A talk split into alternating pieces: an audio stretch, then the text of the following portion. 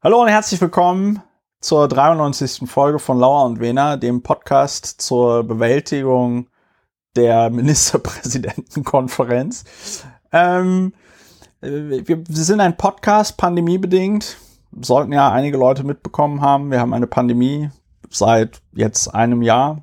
Ähm, wir sind im Jahr zwei und am anderen Ende der Leitung, ne, leitungsgebundene Kommunikation, wissen wir alle, ähm, sitzt Dr. Ulrich Wiener, Strafverteidiger in Berlin. Guten Abend, Ulrich. Guten Abend hier vom anderen Ende der Leitung äh, an dich, Christopher, Christopher Lauer, Publizist, Historiker, Mitglied des Berliner Abgeordnetenhauses AD, INSB und verschiedener anderer Parlamente, INSB.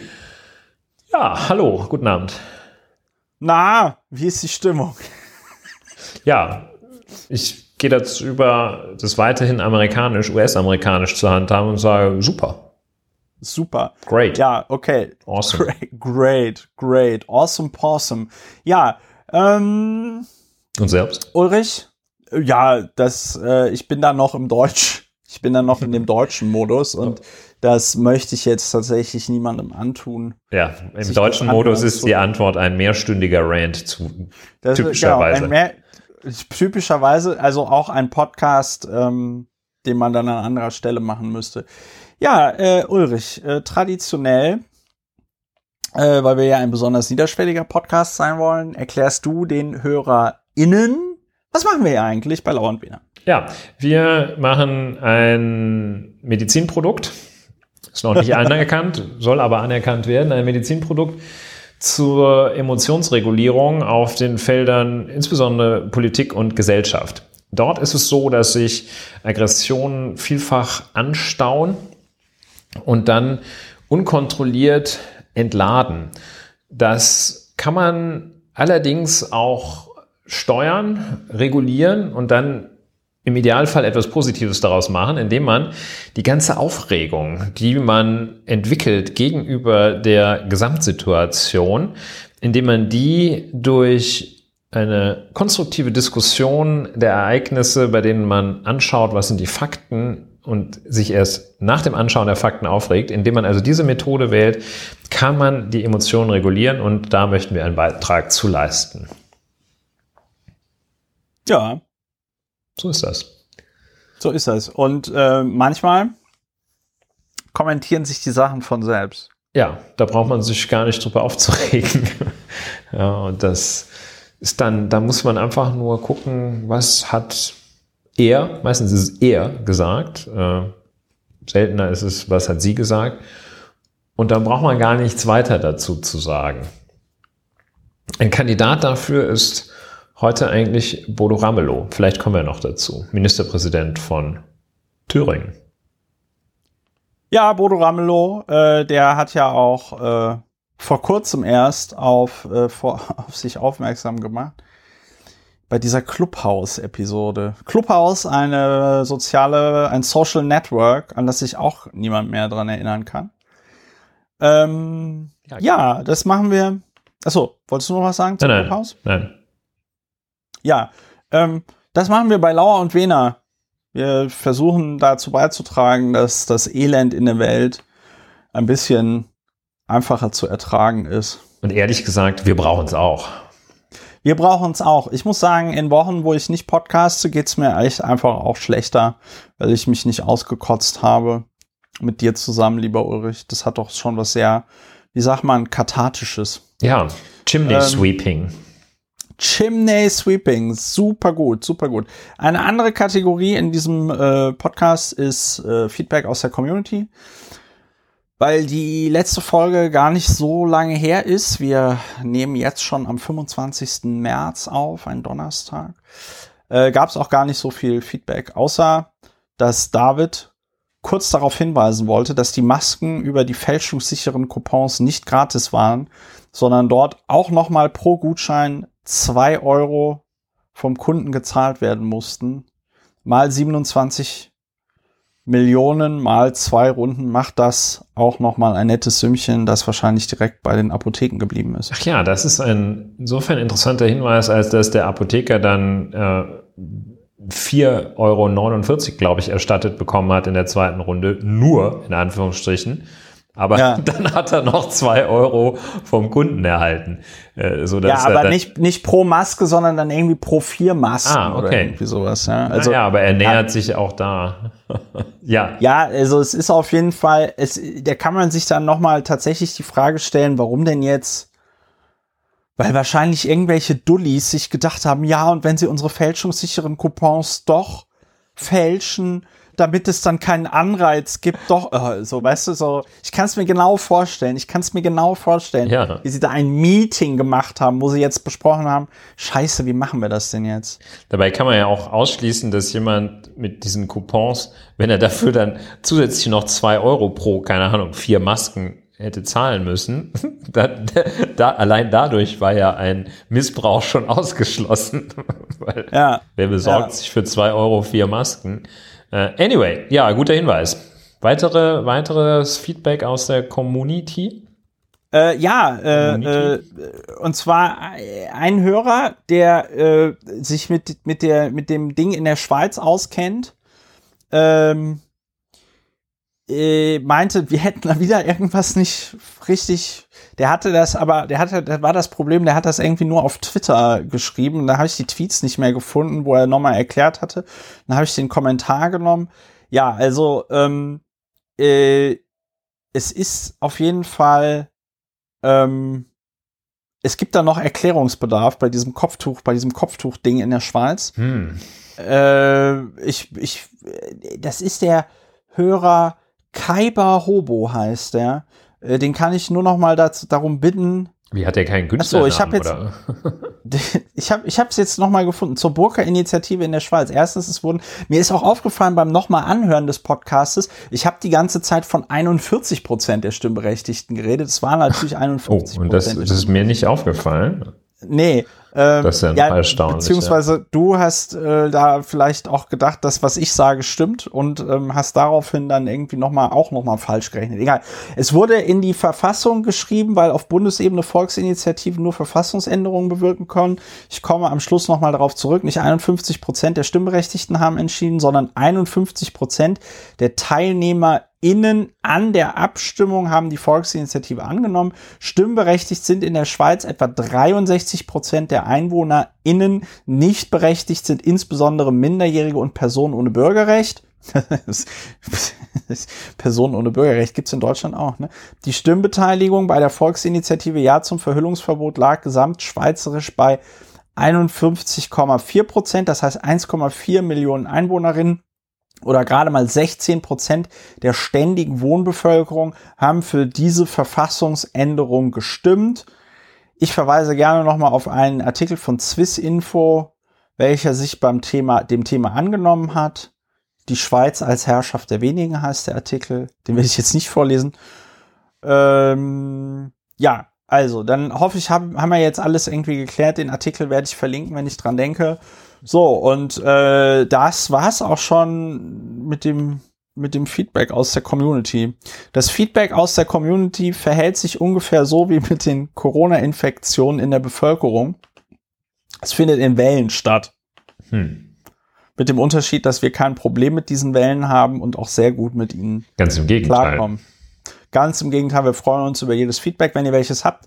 Auf Apple Podcast könnt ihr eine Rezension über diesen Podcast schreiben. Ihr könnt uns eine Mail schreiben. Die Mail steht auf der Webseite. Und es gibt einen Twitter-Account, Lauer und Wena. Da könnt ihr immer äh, auch schreiben, was euch gerade bewegt, was wir thematisch vielleicht mal aufgreifen sollten und so weiter und so fort. Vielleicht auch, worüber wir nicht reden sollten. Ja, worüber wir nicht reden sollten. Heute haben wir zwei, also einen, der hier, glaube ich, schon ein paar Mal vorgekommen ist. Hendrik Streeck. Ja. Reden nicht über Hendrik Streeck. Alles, was man über Hendrik Streeck wissen muss, steht in einem Artikel auf der schönen Plattform über Medien vom Stefan Niggemeier und Boris Rosenkranz äh, wo sie nochmal ganz schön aufarbeiten, wie oft wird Henrik Streeck in Talkshows eingeladen, was sagt er dort und wie falsch liegt er damit und er wird dann trotzdem nochmal eingeladen und muss sich aber nie dafür rechtfertigen, dass er in der Vergangenheit vollkommenen Stuss erzählt hat. So, und äh, Anlass ist einfach Henrik Streeck war bei Markus Lanz. Und äh, da reden wir nicht drüber. So, wir haben aber auch noch ein anderes Thema, über das wir nicht reden. Es geht um einen Bischof aus Hamburg. Ja, Erzbischof. Einen katholischen Stefan Hese, Bischof. ein katholischer Bischof, ja. Und ähm, der Hamburger Erzbischof Hese hat im Zuge der Aufarbeitung des Kölner Missbrauchsskandals, so sagt man, glaube ich, äh, hat im Zuge, Ich glaube, also, man müsste sogenannten Aufarbeitung vielleicht. hat im Zuge dieser äh, Zitat Aufarbeitung äh, des Kölner Missbrauchsskandals, Zitat Ende, seinen Rücktritt angeboten dem Papst. Äh, Das ist der Chef vom Bischof, vom Erzbischof. Dank, danke, dass du es nochmal erklärt hast. Ja, die katholische Kirche, das schwindete in der, in der Bedeutung. So ist es vielleicht gar nicht verkehrt zu sagen, dass der Chef dort der Papst ist. Und dem hat also Erz, Erzbischof Stefan Hese sein Amtsverzicht angeboten. Denn der Herr Erzbischof ist laut dem Gutachten der Kanzlei Gerke, des Kölner Strafrechtlers Gerke, ähm, ist er in elf Fällen hat er sich, äh, hat er Pflichtverletzungen begangen. Pflichtverletzungen im Sinne von äh, der Pflicht zum sorgsamen Umgang mit Missbrauchsfällen, die ihm in seiner damaligen Eigenschaft äh, als Mitarbeiter des Erzbistums Köln bekannt geworden sind. Äh, wohlgemerkt, ihm wird nicht vorgeworfen, selbst sexuellen Missbrauch äh, betrieben oder daran teilgenommen zu haben, sondern bei der Aufklärung sich pflichtwidrig verhalten zu haben, pflichtwidrig im äh, kirchenrechtlichen Sinne, äh, nicht im strafrechtlichen Sinne. Und äh, ja, elf Fälle. Also irgendwie landläufig bezeichnet man das wohl als Vertuschung. Und er hat dann seinen Rücktritt angeboten, aber gleichzeitig gesagt, dass er eigentlich auch keinen, dass er eigentlich so gut wie alles richtig gemacht hat. Er hat, äh, also es ist auch äh, in der Rubrik Entschuldigung, äh, Ich wollte gerade sagen. sogenannte Entschuldigung, eine Rubrik, die Ja. wir mit Interesse beobachten. Ein weiterer Beitrag in dieser, ein sehr beachtlicher Beitrag zur Rubrik Entschuldigung von Frau Dr. Angela Merkel in dieser Woche. Aber wir bleiben erstmal bei Herrn Hese, über den wir nicht reden. Und der hat äh, seinen Rücktritt angeboten mit der Begründung. Um Schaden vom Amt des Erzbischofs sowie vom Erzbistum Hamburg abzuwenden. Das ist einer der Gründe. Und ähm, Gleichzeitig betonte er in seinen Ämtern stets, und das ist ein Zitat, nach bestem Wissen und Gewissen gehandelt zu haben. Er habe mit vielen von Missbrauch Betroffenen Gespräche geführt und sie zu verstehen versucht. Bei allem war, und jetzt kommt der Kern seiner Entschuldigung, bei allem war und ist mir bewusst, dass ich dabei Fehler gemacht habe. Und ähm, ja, aber immer nach bestem Wissen und Gewissen gehandelt und um Schaden abzuwenden. Ja, vielen Dank. So sieht eine kritische Auseinandersetzung mit der eigenen Person aus. Sauber. Okay, brauchen wir, glaube ich, nicht weiter zu, drüber zu reden. Ja, aber das ist, ich finde es schon auch einfach sehr, sehr geil. Also wir müssen mal irgendwann diese Nicht-Entschuldigung, da müssten wir eigentlich mal so eine Sondersendung machen, wo wir die ranken. Aber das ist schon ganz weit vorne. ne? Ja, Das, das, ist schon ist, ganz weit vorne. das ist so dieses Ja, äh, Ich habe aber im Grunde und- genommen, ich habe im Grunde genommen nichts falsch gemacht und nur um den Schaden von dem Amt abzuwenden, ähm, habe ich dem Papst jetzt meinen Rücktritt angeboten. ja, und also sollte, es tut mir leid, dass ich die bekloppte Empfindlichkeit von anderen Menschen, die hypersensibel reagieren, unterschätzt Ja, habe. Dafür hypersensibel- entschuldige ich mich. hypersensibel auf so ein Thema wie Kindsmissbrauch. Genau, Ja, dafür- die sollen sich mal nicht so anstellen. Nee, also es ist eine ganz, ganz, ganz, ähm, es ist, es ist wirklich sehr bemerkenswert. Ähm, die, die zeigt auch so ein bisschen, dass die katholische Kirche anscheinend ähnlich entkoppelt von der Realität ist wie manche Teile der deutschen Politik. Ähm, aber überrascht mich jetzt auch nicht, ne? Nein, nicht so, da brauchen wir gar sage, nicht oh, drüber zu reden. Oh, Deshalb, das habe ich aber vom Erzbischof von Hamburg gar nicht erwartet. Das Ein war Mann so ein Gottes. toller Typ. Das ist ein Ja. Mann Gottes. Wie kann, ist schon schlimm, ist schon schlimm, wie die, ähm, wie die katholische Kirche sich da selber selber ins, ins Knie schießt. Ja, ach, ich würde jetzt gar nicht so sehr, in diesem Fall äh, gar nicht, auch gar nicht so sehr auf die katholische Kirche hier äh, abzielen, sondern es ist einfach ein sehr, sehr schöner, im Sinne von nicht schöner Fall äh, einer sogenannten Entschuldigung. Entschuldigung. Und das aus bestimmten Gründen fasziniert mich das. Ähm, ja. Natürlich fasziniert mich auch beruflich der Umgang mit Fehlern, äh, denn äh, das kommt schon mal vor, dass der ein oder andere Mandant, Mandantin, der die äh, der Begehung von Straftaten beschuldigt wird, tatsächlich einen Fehler gemacht haben könnte. Und ja. da ist der Umgang natürlich auch mit Entschuldigungen ein wichtiges Thema. Einmal persönlich, wie geht man damit um? Äh, es gibt ganz klare Mechanismen, die da zu beobachten sind. Äh, also der Klassiker ist halt, äh, sind solche, solche Moralstrickmuster wie, das machen doch alle. Und da sind sich also durch, durch alle Niveauschichten sind sich durch alle Niveaus hindurch sind Menschen sich da sehr, sehr ähnlich, dass vor dem Argument, aber die anderen machen doch viel mehr, scheut praktisch keiner zurück. Äh, ja. Und ähm, das haben wir im Kontext der katholischen Kirche noch nicht gesehen, dieses oder noch nicht in Reinform gesehen, aber die, aber die anderen. Ja, immer, und, gibt doch naja, also das ist ein, ein sehr interessanter Umgang mit Fehlern. Das ist ein Thema, das, äh, das möglicherweise auch ähm, ja, das möglicherweise auch ganz neue Bedeutung erlangt oder in seiner Bedeutung gestärkt wird. Deshalb finde ich das interessant, jetzt gar nicht so sehr festzustellen, dass die katholische Kirche äh, eine Missbrauchsproblematik hat und große Schwierigkeiten dabei hat, sie aufzuklären. Was jetzt zu einem anderen Dauerbrenner überleitet, so der, der Selbstkontrolle, das läuft ja. halt nicht so gut, ne? wenn man das ja. dann, äh, wenn man dann äh, das selber aufklärt. Äh, heute durften ausgewählt, ich glaube heute war es tatsächlich, ausgewählte Pressevertreter zunächst, äh, Medienvertreter zunächst für jeweils 90 Minuten das Gutachten der Kanzlei Westphal Spilker, das war das Vorgängergutachten, das nicht veröffentlicht werden sollte, durften das heute jeweils in Chunks of 90 Minutes einsehen, aber äh, keine Natürlich da nicht, ich meine, 90 Minuten für 500 Seiten, das, das wenn man sich konzentriert, reicht es gerade, um die mit dem iPhone zu scannen, aber mussten alle persönlichen Gegenstände draußen bleiben, so wie bei einer Klausur oder so etwas. Ähm, ja, läuft ja, also, brauchen ne, wir eigentlich auch nicht weiter darüber zu reden. Worauf ich, worauf ich abzielte bei dem Thema äh, katholische Kirche, ne, oder, ne, war, ist schon, dass die natürlich also dieser Mann, der ist ja jetzt nicht zufällig Erzbischof geworden, ne? sondern das scheint ja, diese Institution katholische Kirche scheint dann ja solche Leute in Führungspositionen hochzuspülen. Ähm, und das finde ich, kann man dann schon auch nochmal auf die Institution Kirche beziehen. Aber ja. das war jetzt viel free. Feel free. So, äh, Frage der Woche, neue Kategorie, gar nicht mehr so neu. wird nicht Schöne Frage der Woche. Das ist eine schöne Frage Wichtig der Woche. vielleicht, wenn du das vorweg sagst, sie, sie, sie darf, also das, sie muss die Struktur haben, dass sie nur mit Ja oder Nein beantwortet werden kann. Ja. Äh, und, und sie wird nicht weiter kommentiert. Und die Frage ja. der Woche ist, schafft der Bagger das?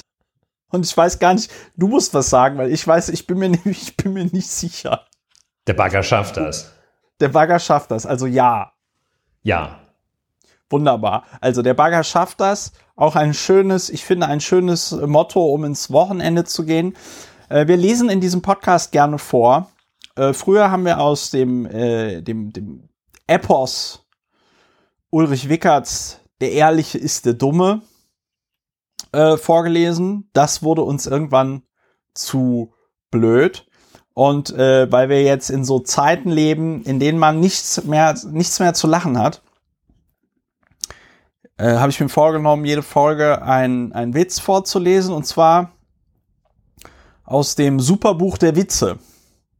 Über 3000 Lacherfolge, zusammengestellt von B. Bornheim. Und da muss ich jetzt, da muss ich jetzt einfach mal gucken, ob ich da einen schönen Witz finde, der vielleicht nicht den, äh, derselbe Witz ist wie letzte Woche. Seite 199. Das, die Wahrscheinlichkeit ist ja bei 1 zu 3000, wenn ich das mal so überschlägig sehe. Ne? Ja, ja, das hast du richtig erfasst. Das äh, sehr, sehr kluger, sehr guter Hinweis, Ulrich. Danke. Detlef hat Urlaub von der Kompanie bekommen. Er verbringt drei wunderschöne Wochen mit seiner Freundin Uschi. Gegen Ende des Urlaubs telegrafiert er dem Kompa was? Gegen Ende des Urlaubs telegrafiert er dem Kompaniechef, die Liebe ist wunderschön, er bitte Urlaubsverlängerung. Der Kompaniechef telegrafiert zurück, die Liebe ist überall schön, sofort zurück zur Kompanie, Küsschen Heinz, Küsschen Heinze Oberleutnant, Ausrufezeichen. Hä?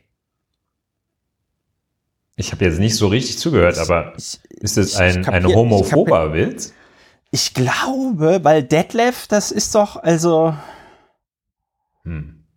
äh, liebe Hörerinnen und Hörer, äh, liebe HörerInnen, also wenn ihr uns mit diesem Witz, mit der Witzinterpretation helfen könnt, wir sind über jeden Vorschlag dankbar, der uns erklärt. Ich bin jetzt so ein bisschen. Es ist natürlich eine gewisse Gefahr, einen Witz zu erzählen, den man gar nicht versteht, äh, beziehungsweise wiederzugeben. Also ich weiß, also ich habe den Eindruck, dass der von sehr, ich habe nur den Eindruck, dass der von sehr fragwürdiger Qualität ist. Vorsorglich distanziere ich mich von dem Witz. Ja, ich Von dem sogenannten ja, Witz. wir, wir haben uns, also da, das muss man ja ohnehin sagen. Ich glaube, unsere HörerInnen, die ja eh sehr attraktiv und sehr klug sind, äh, denen ist ja auch klar, dass wir uns damals nicht der Ehrliche ist der Dumme äh, äh, zu eigen gemacht haben und gesagt haben, oh ja, Ulrich Wickert, da ist ja jeder, jeder Satz ein, jeder Satz ein Treffer, sondern wir haben das ja auch sehr kritisch auseinander. Endlich sagt's mal einer. Äh, endlich sagt's mal einer, endlich. So, äh, ich finde das, ich finde dieses Witzebuch auch eher, äh, um das jetzt hier noch mal ein bisschen zu dekonstruieren. Ich lese das ja jetzt nicht tatsächlich vor, weil ich denke, dass da irgendwas besonders witzig ist. Okay, das erklärst du jetzt aber nicht mir, ne? Doch, Ulrich, nur dir, weil wir beide hier ganz privat miteinander reden. Okay. Ähm, Gereizt. das, das ist für mich eher so ein zeithistorisches Dokument. Ja. was für komische Dinge die Leute Anfang der 90er Jahre witzig fanden. Die Liebe ist überall schön, sofort zurück zur Kompanie. Küsschen, Heinze, Oberleutnant. Ja, ich glaube, wir lösen uns davon.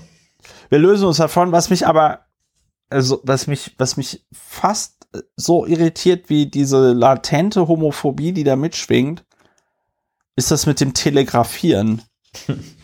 Das ist vielleicht noch ein Witz, wie man ihn sich 1942 an der Ostfront erzählt hat. I don't know. Gut, äh, vielleicht müssen wir uns auch einfach ein besseres Witzebuch äh, suchen oder wir benennen diese Kategorie äh, um. Wir kommen zum, zum ersten Thema, doch bevor wir zum ersten Thema kommen. Der kurze Hinweis, dieser Podcast kann von euch unterstützt werden. Ich bedanke mich an dieser Stelle ganz herzlich bei allen HörerInnen, die diesen Podcast unterstützen und das bereits schon tun. Das ist sehr viel wert, insbesondere in diesen doch etwas äh, absurden Zeiten. Bedanke ich mich ganz herzlich. Im Monat Februar waren das 272 HörerInnen. Wir wollen ja bis zum 1. Juli, also bis zum 1.7. wollen wir 500 UnterstützerInnen haben. Und sollte es sie nicht geben, kommt dieser Podcast hinter die Paywall. Und die einzigen, die dann dafür bezahlen, seid ihr. Alle Informationen, wie man einen Dauerauftrag einrichtet oder wie man auch das Geld einfach per PayPal rüberschiebt, findet ihr auf der Webseite www.lauerundwener.de. Ja, äh, der Bagger, Ulrich, soll Ja. unser erstes Thema Das sein. soll unser erstes Thema sein. der Äh, Bagger der Hoffnung. der Bagger der Hoffnung, gleichzeitig auch ein, ein ja, Symbolbild, muss man sagen. Ich gehe davon aus, dass es fortan, ich überlege auch schon die ganze Zeit, wie man dieses Bild bei uns auf der Webseite einbauen kann. und für welches Thema es spricht. Und Ja. ich glaube, wir haben äh, als Symbolbild für die AnwältInnen bei uns so eine Eule aus einem Stockfoto. Und ähm, dieses, das könnte wahrscheinlich für ja, äh, so Vermögensabschöpfungsmaßnahmen oder so etwas. Wie dem auch sei. Also Also, ähm, wir lösen auf, äh, darauf bezog es hier auch, äh, vielleicht mal kurz hier eingeflochten, die Frage der Woche. Äh, Im Suezkanal, einer der meist befahrenen Schifffahrtsstrecken der Welt, äh, die das Rote Meer mit dem Mittelmeer verbindet, wenn ich das richtig sehe. Ja. Und äh, da Ich gucke aber noch mal nach. ja, guck mal vorsichtshalber nach, weil Geografie da, das war in Nordrhein-Westfalen, gab es das nicht so.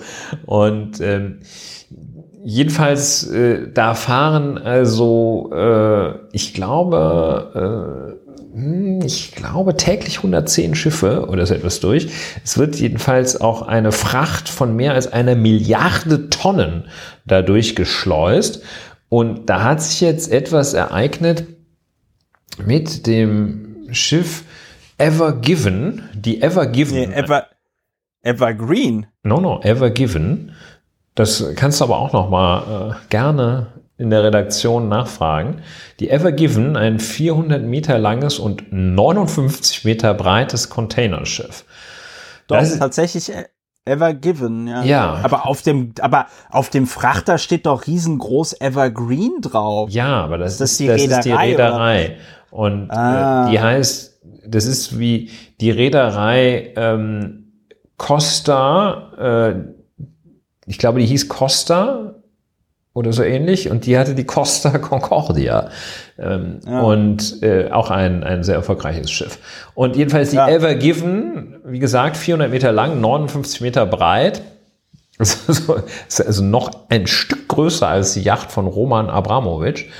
Die ist am Dienstag auf Grund gelaufen in diesem Suezkanal. Und wenn man sich das Foto, Fotos davon anschaut, ähm, wie dieses Schiff da drin steht, dann steht dieses Schiff im Suezkanal wie, ähm, ja, wie soll man sagen, äh, wie wenn der Drucker Papierstau hat oder ähm, wenn jemand äh, wie in so schlechten Slapstick Dieter Hallerforten Filmen versucht mit einem Besenstiel, der allerdings irgendwie nicht vertikal, sondern horizontal gehalten wird, durch eine Tür durchzugehen.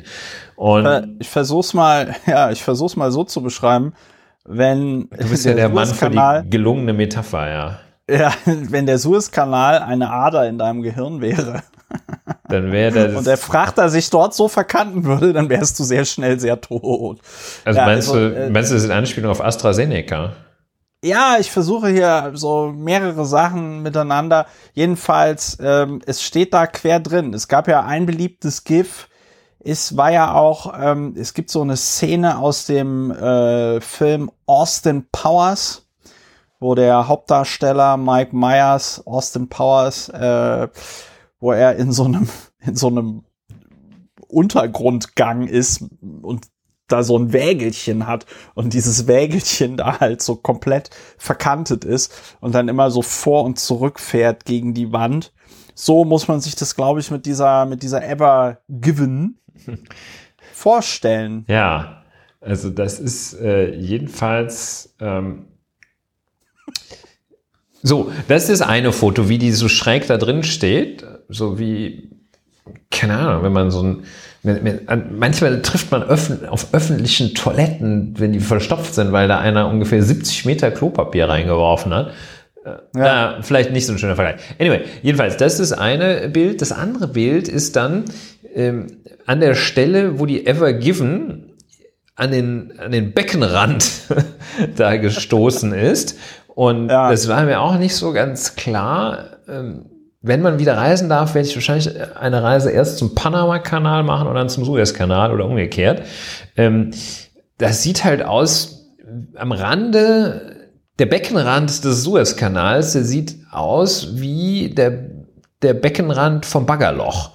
Äh, Und, Ja. ähm, und da ist diese, diese Ever Given ist da halt in diesen Beckenrand, will ich das mal nennen, äh, gekracht und da ist halt so eine, so, ja, halt echt, wenn man irgendwie mit einem, mit einem Auto in so ein, in, in, diese, in diese Zeichen, die so von der Kurve warnen, reinballert, ist so eine Beule da im Beckenrand und da sitzt jetzt diese 400 Meter lange Ever Given. Ich meine, das ist ohne Schadenfreude. Das fasziniert mich tatsächlich. Sie ist am ja. Grund gelaufen. Und die nächste Serie Fotos, die meines Erachtens, also Sisyphus ist gar kein Aus, also die, die, das Wesen ja. des Menschen kann man fast nicht besser zusammenfassen als in diesem Foto, wo dann da so ein Bagger ähm, ja, ein, Handel, ein handelsüblicher Bagger. Das ein ist Bagger, kein, der ungefähr, ja, das ist so. Das ist ein Bagger der Firma, können wir ja hier Werbung machen, weil ich glaube, so viele BaggerfahrerInnen haben wir hier nicht. Ein Bagger der Firma Komatsu. Ein Komatsu-Bagger. Also ein Komatsu-Bagger. Bagger, äh, der baggert dann da und das, das sieht halt so aus, wie also das Größenverhältnis ist so ungefähr äh, es gibt wie dieses Märchen von oder diese Fabel von Maus und Elefant oder so etwas. Äh, ja. Das ist so, wo die Maus sind. Ich habe so grob düster nebelig, Brüder im Nebel. Ich habe so ein paar äh, Bilder vor Augen, wo eine Maus so einen Elefanten anmacht oder sowas. Und das sieht so ein bisschen aus. Äh, das, was dieser Bagger da macht. Und dann gibt es noch ein anderes Foto, da steht so eine, das ist wahrscheinlich die Gegenbewegung, die sagt, hey, lass die Ever Given hier noch ein bisschen stehen. Das ist so eine Planierraupe, die sieht so aus, als würde die als würde die dieses Loch da, was die Ever Given in den Beckenrand gerammt hat, würde dieses Loch wieder zumachen. Da ist dann der Vorteil, äh, der optische Vorteil noch, dass da noch zwei Männer in Warnweste, wenn die nicht so eine gelbe ja. Warnweste anhätten, würden wir die überhaupt nicht sehen da stehen. Und die sind also wirklich wie äh, kleine Insekten, ähm, die man äh, auf einer Wiese, über die man geht, so sehen kann. Und ähm, ja, das ist ein Bild unserer Zeit. Und diese ganze Angelegenheit ist obendrein wohl also so gravierend, dass der, ich glaube, irgendein Handelsverband, ein nicht ganz unwichtiger Außenhandelsverband oder keine Ahnung, wie die heißen, äh, in Deutschland schon gewarnt hat, dass es äh, Versorgungsschwierigkeiten mit bestimmten Gütern geben ja, das können, also könne in Zukunft. Und ja. ähm, das eben, weil jetzt, dadurch, dass sie da diesen Besenstiel verkantet haben, äh, in im Suezkanal, weil da halt sich ein riesen Stau bildet. Das ist das auch für die Republik, ja. okay, ich, ich, ich muss irgendwie mich in der Tat bremsen. Für die Republik Ägypten ist es auch insofern schwierig, weil tatsächlich diese Schiffe für die Passage in der Größe zahlen die 250.000 Dollar für die Passage durch den Suezkanal. Und wenn diese Ever Given da jetzt steht, äh, dann ist halt Passage Suezkanal ist halt mal nicht. Ne? Ja. Und ähm, ja, so. Ja. Jetzt, und das ist genau. also ich, ich, ich konnte, jetzt las, da, jetzt darf ich auch mal was sagen. Was ich also was ich gelesen habe, ist halt tatsächlich, ähm, dass da im Moment zehn Prozent des Welthandels stehen da gerade im Stau. Ja. Ja. Äh, was ich sehr beeindruckend finde. Und ähm, ich habe diese, diese, dieser Pömpel, mit dem die Ever Given da in die in die in, in die Becken äh, in die Beckenwand da gefahren ist vom vom Suezkanal, ja.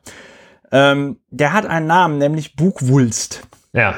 Und der Bugwulst von so einem Containerschiff, ich konnte jetzt leider nicht äh, herausfinden, wie groß der ist.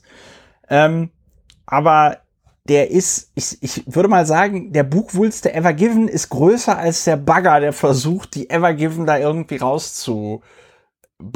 Ja, also das ist also jetzt nicht, das ist tatsächlich kein triviales Unterfangen, so dieses hö, hö, hö, jetzt haben die da nur so einen kleinen Bagger, sondern äh, das scheint mir sogar ein bisschen Sinn zu ergeben, dass man halt einfach versucht, äh, diesen Bugwulst erstmal zu befreien, weil solange der da komplett drin steckt, äh, kriegt man da dieses Schiff wahrscheinlich auch nicht raus. Ja, ich, also ich möchte mich jetzt nicht, nicht allzu sehr zu der Frage äußern, Es, es, reicht ja, dass jeder Seppel sagt, wie man Corona, die Corona-Pandemie sofort beenden, dass Christian Lindner jeden Tag erklärt, wie man die Corona-Pandemie sofort beenden kann.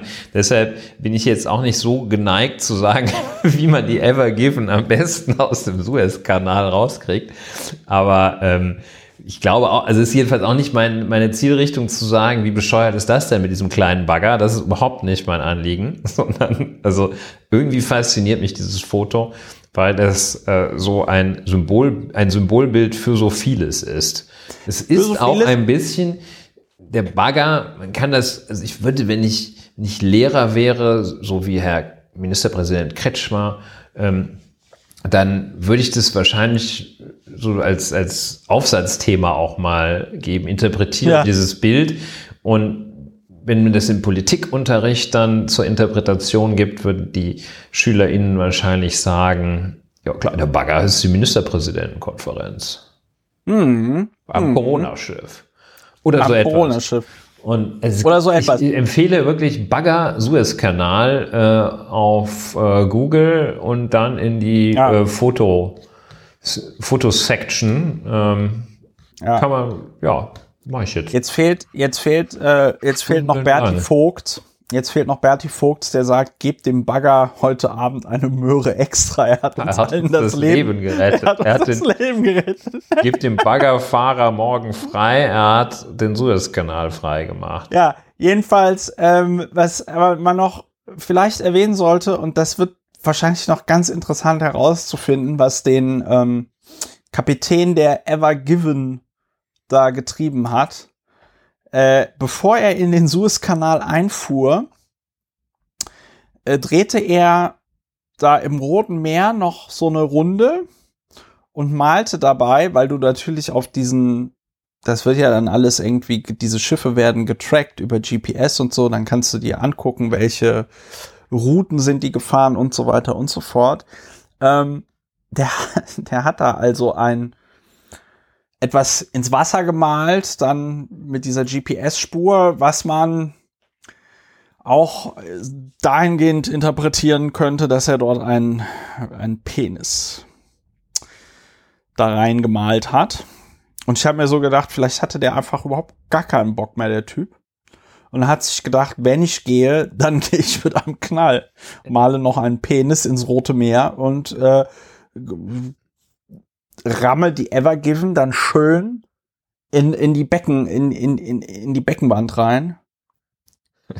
Beckenwand, ähm, Beckenwand ist auch, das ist auch ein technischer Ausdruck. Beim Suezkanal heißt es Beckenrand, genau. Beckenrand, Beckenwand. Äh, jedenfalls. Das Hallenbad mit der Hallebads Cup, ja. Ja, ähm, vielleicht hatte der einfach keinen Bock mehr und hat sich gedacht, wenn ich dann gehe, dann doch vielleicht mit einem mit einem Knall, mit einem großen Knall. Ja, äh, also das, mit diesem, mit diesem äh, Penis, den er dahin gemalt hat, das ist mir neu. Äh, ich weiß nicht, das würde ich dann noch mal später noch mal weiterverfolgen.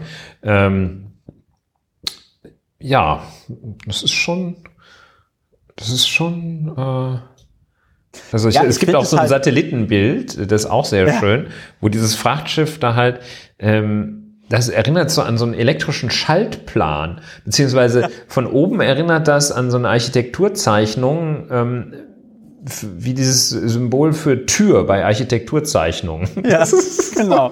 Alles ja. zu. Ähm, ja, schön. Ähm, schön. Empfehle ich wirklich auch, um sich mal ein bisschen, ja, es ist so, wahrscheinlich ist kann man halt das, kann man auch so, so Tests, so Persönlichkeitstests drauf aufsetzen. Was was empfinden Sie, wenn Sie dieses Bild sehen?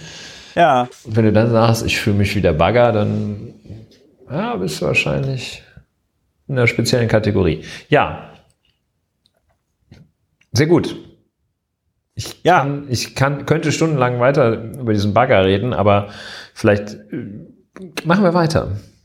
Ja, machen wir, machen wir weiter. Wir haben über den, aber irgendwie ist es auch, ich finde es ist wahrscheinlich gar nicht so lustig, weil da werden natürlich wahrscheinlich auch wichtige Güter drinne sein, die wir zur Bekämpfung der Corona-Pandemie bräuchten, ja, ähm, Ja, also ich Aber- würde aber es dann nochmal klarstellen. Ich meine das auch nicht lustig. Ne? Das ist, äh, es, es löst bei mir so eine verzweifelte Heiterkeit eher aus. Also das ist so ein Lachen, das mir auch ein wenig im Halse stecken bleibt. Ich meine das nicht rein lustig. Ne? Also ich meine, das ist eine sehr, eine sehr existenzielle Sache. Aber was soll man machen über die, über die Höhen und Tiefen der Existenz kann man zuweilen, sollte man auch lachen.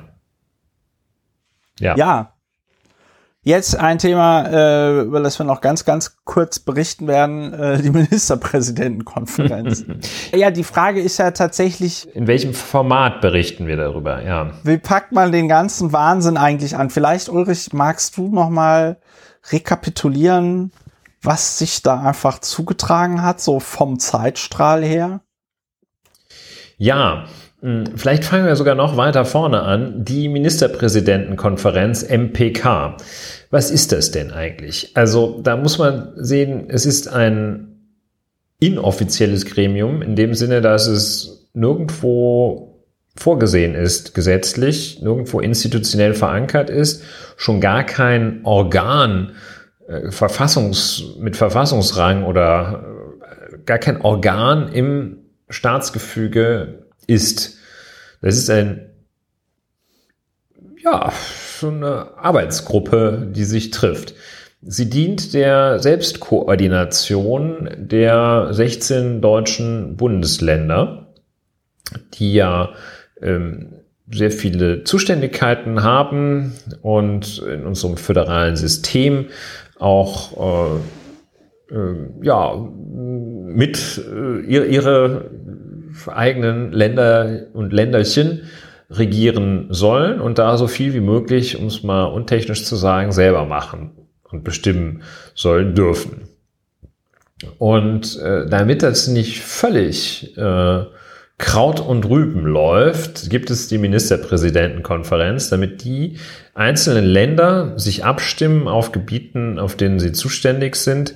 Ähm, ein plastisches Beispiel ist die Zuständigkeit der Länder für Bildung. Und da werden dann, das ist eine, äh, eine exklusive Zuständigkeit der Länder. Ähm, und da werden äh, dann, darf jedes Land seine Schulferien festsetzen. Und damit das nicht völlig Banane ist, äh, also nicht eine völlig bescheuerte Regelung ergibt, dass quasi das ganze Land an einem und demselben Tag aufbricht in den Urlaub, als es noch Urlaub gab, äh, in die Ferien. Damit das nicht geschieht, setzen sich dann die Ministerpräsidenten und Ministerpräsidentinnen im Rahmen der MPK zusammen und sagen, wer geht denn als erstes? Traditionell sagt in Bayern immer, wir bestimmen unseren Urlaub, unsere Schulferien, unabhängig von allen anderen, aber die meisten sagen dann, okay, wir machen zuerst und dann macht ihr und dann wechselt das so im Turnus ähm, und deshalb hat nicht jedes Land, ähm, haben nicht alle Bundesländer zur selben Zeit Schulferien. So, das ist die Ministerpräsidentenkonferenz. Die Ministerpräsidentenkonferenz hat jetzt eine Bedeutungssteigerung erlebt, weil die Ministerpräsidentenkonferenz sich an der Aufgabe versucht, ähm, bedenke das Bild mit dem Bagger, an der Aufgabe versucht, einen sinnvollen Beitrag zum Umgang mit und zur Bewältigung der Corona-Pandemie zu leisten. Zu diesem Zweck treffen sich immer die Ministerpräsidenten zu Beginn fiel immer noch der Begriff Schaltkonferenz. Das war so das modernste, die modernste Vokabel, die denen einfiel. Die treffen sich dann immer ähm, virtuell äh, und beratschlagen, wie vorzugehen ist, äh, welche Maßnahmen sinnvoll sind und wie man das Ganze koordiniert bekommt. Ähm, das wird gebildet aus den MinisterpräsidentInnen der 16 Bundesländer. Der Vorsitzende Ministerpräsident, Herr Regierender Bürgermeister Michael Müller, der fährt dann immer zu Frau Dr. Merkel ins Kanzleramt ähm, in seiner Eigenschaft als Vorsitzender der Ministerpräsidentenkonferenz und dann sitzen die beiden da und am Tisch sind die 15 anderen Ministerpräsidentinnen. Äh, am Tisch, äh, ich meine, auf einem Video Zugeschaltet. Zugeschaltet. Chat. Das ist im Grunde genommen ist halt eine Zoom-Konferenz, ne? Da trifft Ja. man sich zur Zoom-Konferenz. So ist es. Und So ist ähm, so geschehen dann äh, zuletzt äh, am vergangenen äh, Montag war das. Äh, da ähm, hat das dann auch ganz, ganz lange gedauert, bis tief in die Nacht haben die, Die glaube haben ich, eine, die haben eine Unterbrechung gemacht, die, glaube ich, länger gedauert hat als die offizielle Sitzung. Ja. Irgendeiner von den Dullis hat wieder, äh, ist jetzt ein bisschen eine Bewertung, äh, irgendeiner von den Dullis hat äh, wieder alles live zur Bild durchgestochen, ja. Und dann haben die halt gesagt, so, jetzt machen wir erstmal eine Pause. Und dann haben die sich in kleinere Gruppen zurückgezogen, um das alles nochmal zu besprechen. Ja, also es war im Vorfeld der Ministerpräsidentenkonferenz, waren kommuniziert eigentlich nur zwei, drei Themen. Ähm, Und von diesen auch eines eigentlich nur sehr, sehr prominent, äh, dass es sehr unterschiedliche Positionen zum Thema Urlaub machen gab. Und äh, ein weiteres Thema, das ähm, wohl niemand ernsthaft erwogen hatte, das aber trotzdem durch die Gegend waberte, waren die Ausgangssperren. Ähm, Ja. Dieses Thema Urlaub, da gab es im Wesentlichen äh, zwei Positionen. Die einen, die sagten, ey, spinnt wohl, er wird kein Urlaub gemacht, weder hier noch dort. Äh, und ähm, dann die andere Position, das waren vor allem Niedersachsen und Mecklenburg-Vorpommern. Man fragt sich warum, weil die so ein bisschen, äh, bisschen Küste wohl haben. ähm, Meer nennen die das, was es da gibt. Und ähm, die sagten, ja, kontaktarmer Urlaub, so in einer Ferienwohnung. Das waren so die zwei Themen, die da im Voraus äh, diskutiert wurden. Und dann fand also diese Ministerpräsidentenkonferenz statt, äh, dauerte unendlich lange. Es gab ein Hin und Her, wie sich herausstellte, wie du gerade auch schon gesagt hattest, gab es stundenlange Unterbrechungen, in denen neue Vorschläge ausgearbeitet wurden. Ähm, und andere dann, wie zum Beispiel Herr Bodo Ramelow, Ministerpräsident von Thüringen, ähm, hatte wohl nicht aufgepasst und hat nach eigener Angabe, kommen wir vielleicht gleich auch noch drauf, sechs Stunden, nach eigener Angabe, sechs Stunden da gesessen und nicht gewusst, was passiert. Ähm, ja, äh, das ist auch, ja, also es stimmt ein super Statement. Stimmt einen sehr, Ist sehr ein super zuversichtlich, dass der Mann gute Arbeit macht. Kommen wir aber gleich noch drauf. Äh, Und dann, oh Wunder, oh Wunder, kam etwas raus, was man so auch noch nie gehört hatte, geschweige denn erwartet hatte. Es kam heraus eine Ruhephase geprägt durch zwei sogenannte Ruhetage äh, um die Osterzeit herumgelegt. Nämlich der sogenannte Gründonnerstag sollte ein Ruhetag werden und der K-Samstag, wie man, wie wir Katholiken ihn nennen, der K-Samstag sollte auch ein Ruhetag werden. Allerdings mit der Einschränkung, dass ähm, an Supermärkte Ruhetag K-Samstag Supermärkte, Lebensmittel, Einzelhandel öffnen sollte. Man hatte schon, war schon so weit gegangen zu sagen, ja, Lebensmittel Einzelhandel, aber die dürfen dann auch nur Lebensmittel verkaufen. ne? Wenn die da noch irgendwie bei Rewe noch einen Kochlöffel anbieten, mm, mm, das nicht. Und das war also dann die Regelung. Also, ja, und komisch. dazu muss man Hm? Ja? Dazu muss man aber Klammer, dazu muss man Klammer auf und ich finde, das ist jetzt noch keine Bewertung. dazu muss man sagen, dass es im Vorfeld dieser Ministerpräsidentenkonferenz von Seiten der Wissenschaft sehr deutliche Ansagen gab, dass man gesagt hat, wenn wir tatsächlich wollen, dass diese Corona-Zahlen nicht so weiter explodieren, wie sie es gerade tun, dann brauchen wir einen mehrwöchigen Lockdown wie letztes Jahr im äh, wie letztes Jahr im März, ja, weil wir im Moment mit dieser äh, ja, Mutation B117 vor allen Dingen rumkämpfen und die lässt sich eben nicht mehr so leicht einhalten, äh, eindämmen, wie das noch mit dem sogenannten Wildtypen von Corona möglich war. Ja. Und Klammer wofür- zu. Also das war, das war die Ausgangssituation. Ne? Ja. wofür die Schulmathematik schon reicht, ist, was auch keiner bezweifelt, wir sind in einer Phase exponentiellen Wachstums der Inzidenzrate. Nun gut, ähm, also jedenfalls äh, der Berg kreiste und gebar die Ruhephase über Ostern. Und ähm, mit eben dem eigentlich mit dem wesentlichen beziehungsweise einzigen Element, dass es diese zwei Ruhetage geben sollte. Und dann war erstmal so, wie wenn jemand äh, was erzählt äh, und alle so sagen, ähm, keiner das versteht, war erstmal so, so gefühlt war so ein Moment Ruhe und äh, man hörte eigentlich nur, wie die wie die Gehirne arbeiteten, äh, mehr oder weniger schnell. Und dann kamen so die ersten Fragen, die so in die Richtung gingen, was ist denn eigentlich ein Ruhetag? Und äh, ja. so Fragen nach dem, ja, auch so viel diese Frage, Ruhetag, das kenne ich eigentlich nur von Gaststätten. Äh, ja. Was meinen Sie denn damit? Und dann, äh, ja, gab es so ein Frage-Antwort-Spiel, diverse Ministerpräsidenten äh, verkauften das dann äh, in ihren äh, in ihren Heimatsprengeln und wussten aber auch nicht so ganz. Und es zeigte sich, dass es dann äh, sich auch nicht so wirklich klärte. Ähm, es hieß schon ähm, aus verschiedenen Bundesministerien, ja, wir arbeiten an Regelungen. Und dann, ähm, als man sich so ein bisschen erholt hatte von Überraschung, äh, kamen also auch recht detaillierte Fragen, ähm, die ein äh, sehr detailliert, äh, sehr tief, sehr, sehr detailtiefes Niveau erreichten, ähm, die dann sagten, wer dann Donnerstag arbeitet, ähm, kriegt er dann steuerfreie Zuschläge für Sonn- und Feiertagsarbeit.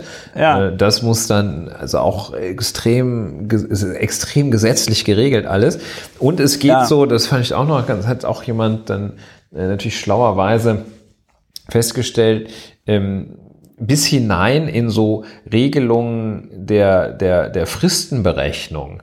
Normalerweise ist, wenn der Tag des Fristablaufes auf einen Feiertag fällt, ist der nächste Werktag erst der Tag des Fristablaufes, wenn man sich ja. irgendwo bewirbt oder eine Revision einlegt oder was man so landläufig Abgaben tut. der Masterarbeit. Richtig, seine Examensarbeit irgendwo abgibt, die Masterarbeit und ähnliches. Und dann haben die gesagt, was ist denn dann Ruhetag, wenn das Ende der Frist auf einen Ruhetag fällt? Das steht jetzt nicht im BGB. Ne?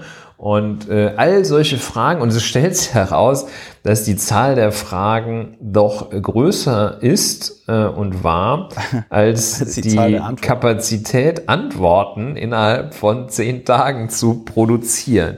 Ja, und dann haben die, das ist schon ein sehr beachtlicher Vorgang, äh, dann ist das Ganze in einem Akt, den man auch gar nicht äh, rechtlich ohne weiteres, äh, den man auch rechtlich nicht einordnen kann, ich kann es jedenfalls nicht, dann ist es gekippt. Das ist der einzige Fachbegriff, den es dazu gibt. Diese, dieser Bund-Länder-Beschluss zur Osterruhe ist gekippt worden.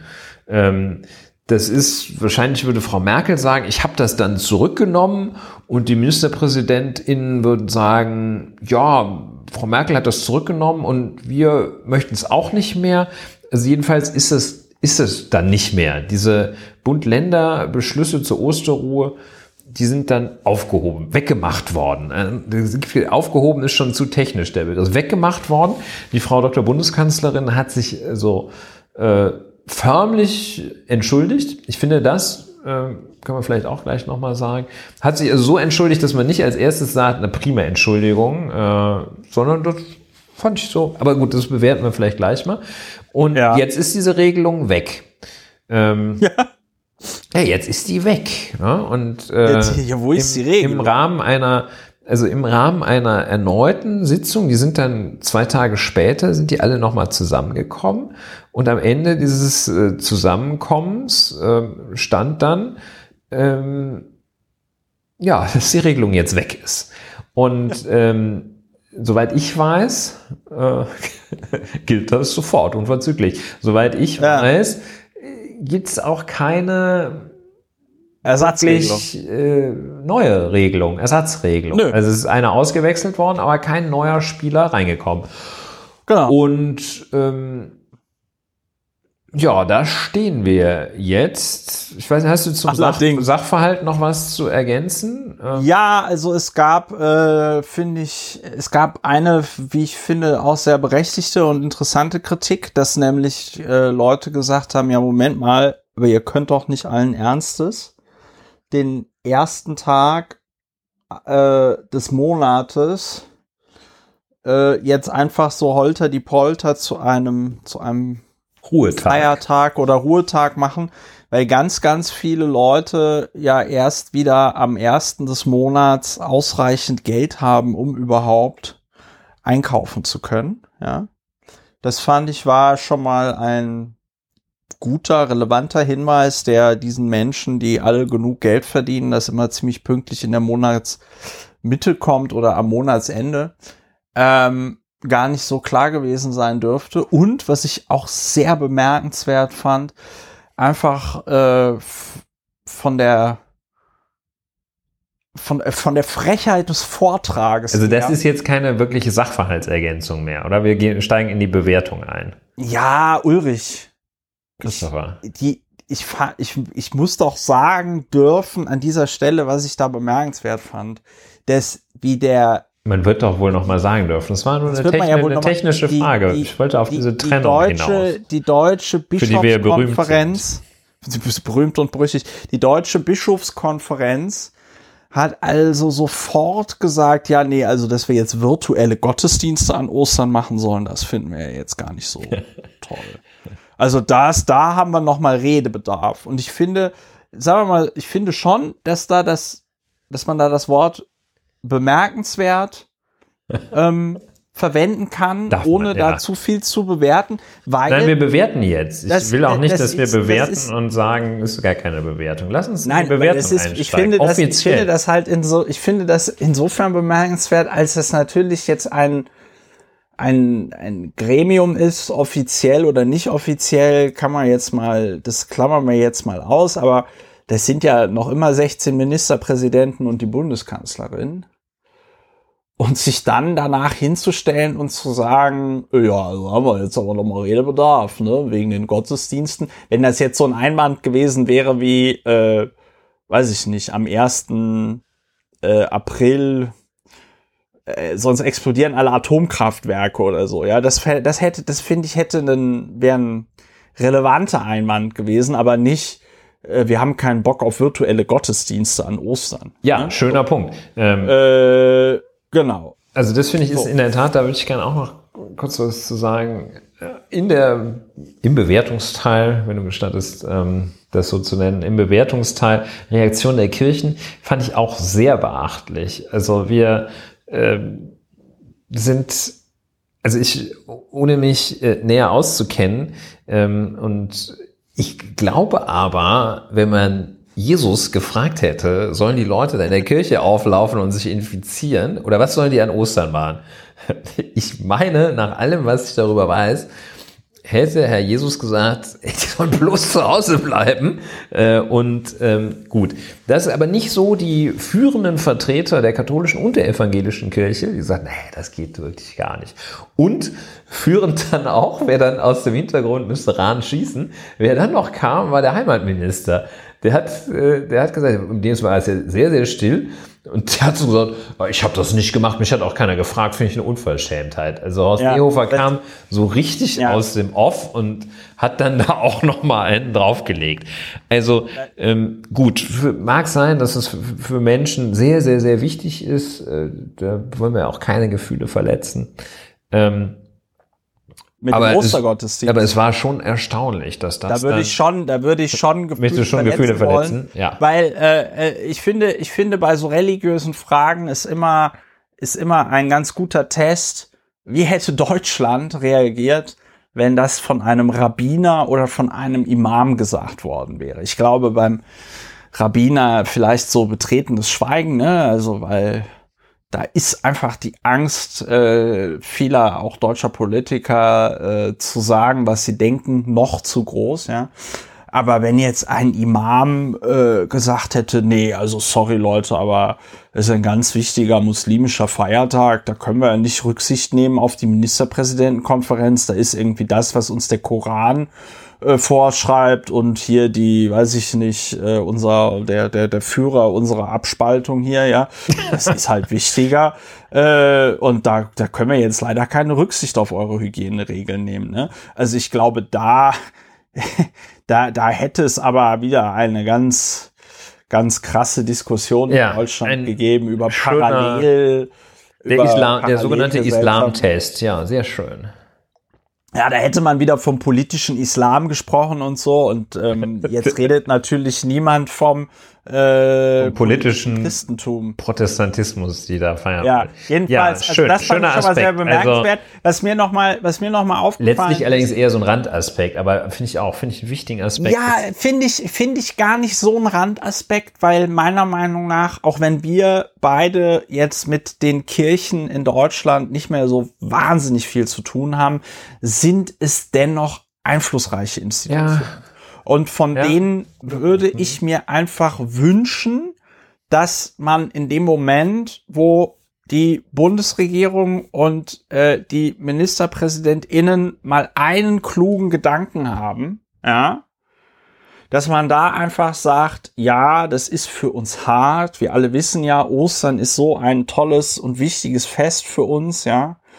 Höchste, höchster Feiertag, höchster, höchster christlicher, Fe christlicher Feiertag, ja. Aber, aber, aber, es ist wichtiger, dass wir alle gesund sind und dann feiern wir äh, das Osterfest, wenn wir wieder, äh, wenn die Pandemie um ist ja.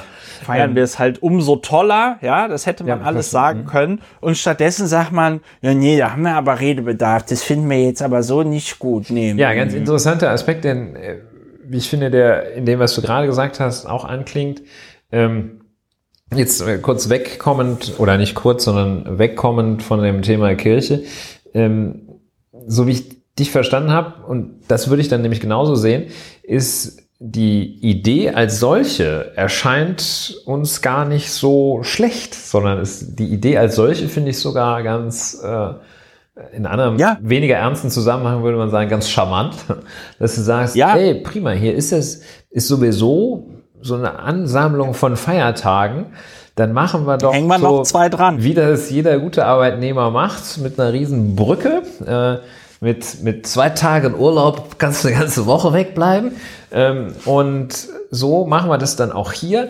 Zwei Tage dran, dann haben wir schon mal fünf Tage, haben wir schon mal, oder habe ich mich verrechnet? Nee, fünf, Fünf Tage. Tage. fünf Ja. Tage haben wir totalen, totalen Stillstand. Also die Idee durchaus charmant. Ja, und, und gab es auch äh, so ein paar Stimmen aus der Virologenszene, also der echten Virologenszene, die nicht solche Virologen wie du und ich oder wie Herr Lindner oder sowas, sondern die Oder ja, Herr Streeck. Ja, oder Herr Streeck.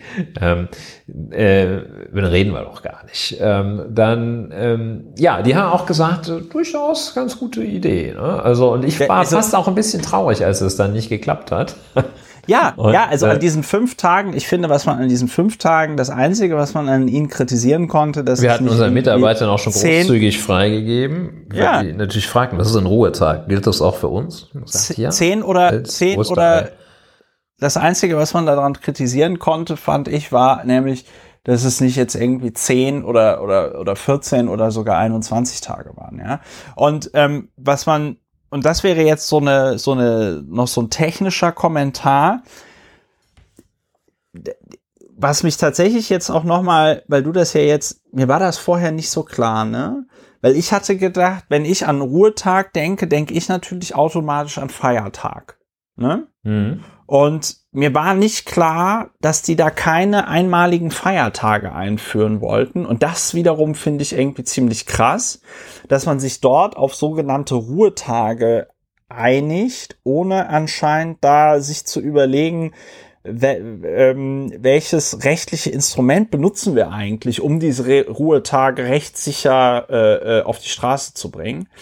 Ähm, weil das Naheliegende ist, und darüber sprachen wir in diesem Podcast ja auch schon, das äh, sind die jeweiligen Landesfeiertagsgesetze. Ne?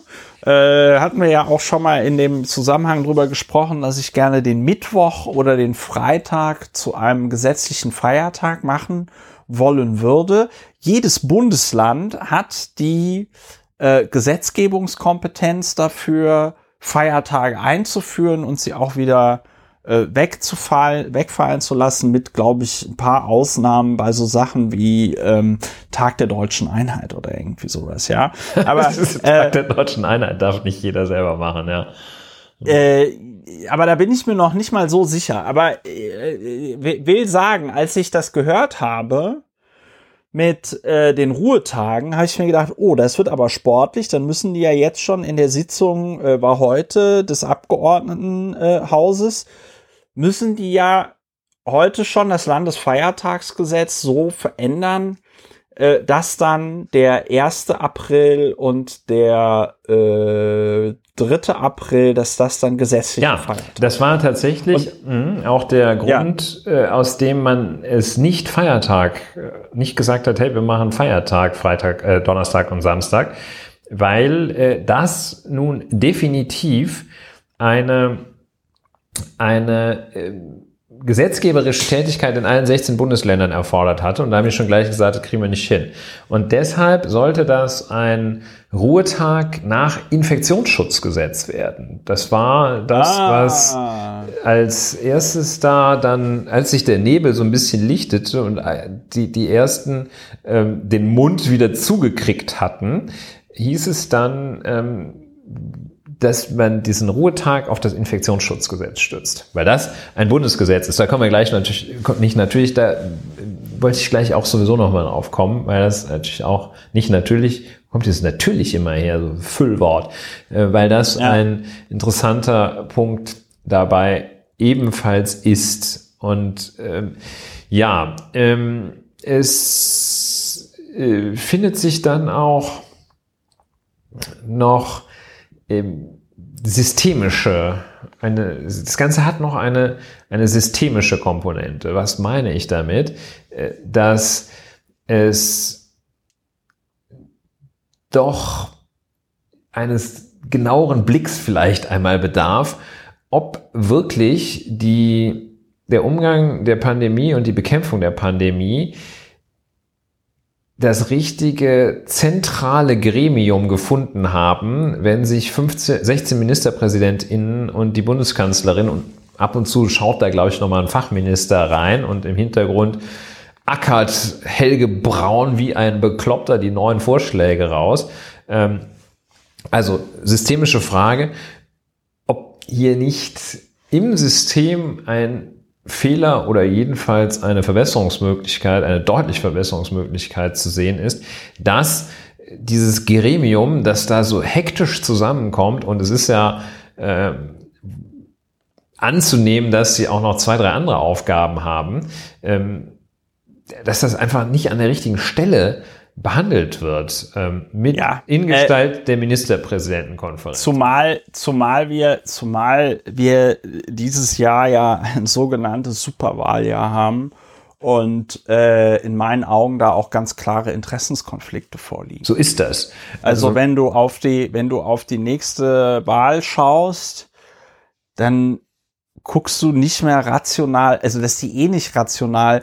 Da ist doch, da ging doch auch so eine Armin Lasche Quote, äh, äh Quote, ein Armin Lasche Zitat ging ja auch rum, wo es dann irgendwie darum ging, äh, dass er meinte, ja, wir hatten halt darauf gehofft, dass, dass das im Frühling alles irgendwie von alleine wieder runtergeht ja. und so, ne? Und dann kam B117, was ich irgendwie ziemlich beunruhigend fand, weil das halt irgendwie zeigt, auf was für einem auch äh, Laienniveau da irgendwie versucht wird, diese Pandemie zu Ganz genau. Das ja? sind zwei Aspekte, die da schon anklingen. Der eine Aspekt ist eben, äh, also Überschrift institutioneller Fehler, äh, systemischer Fehler.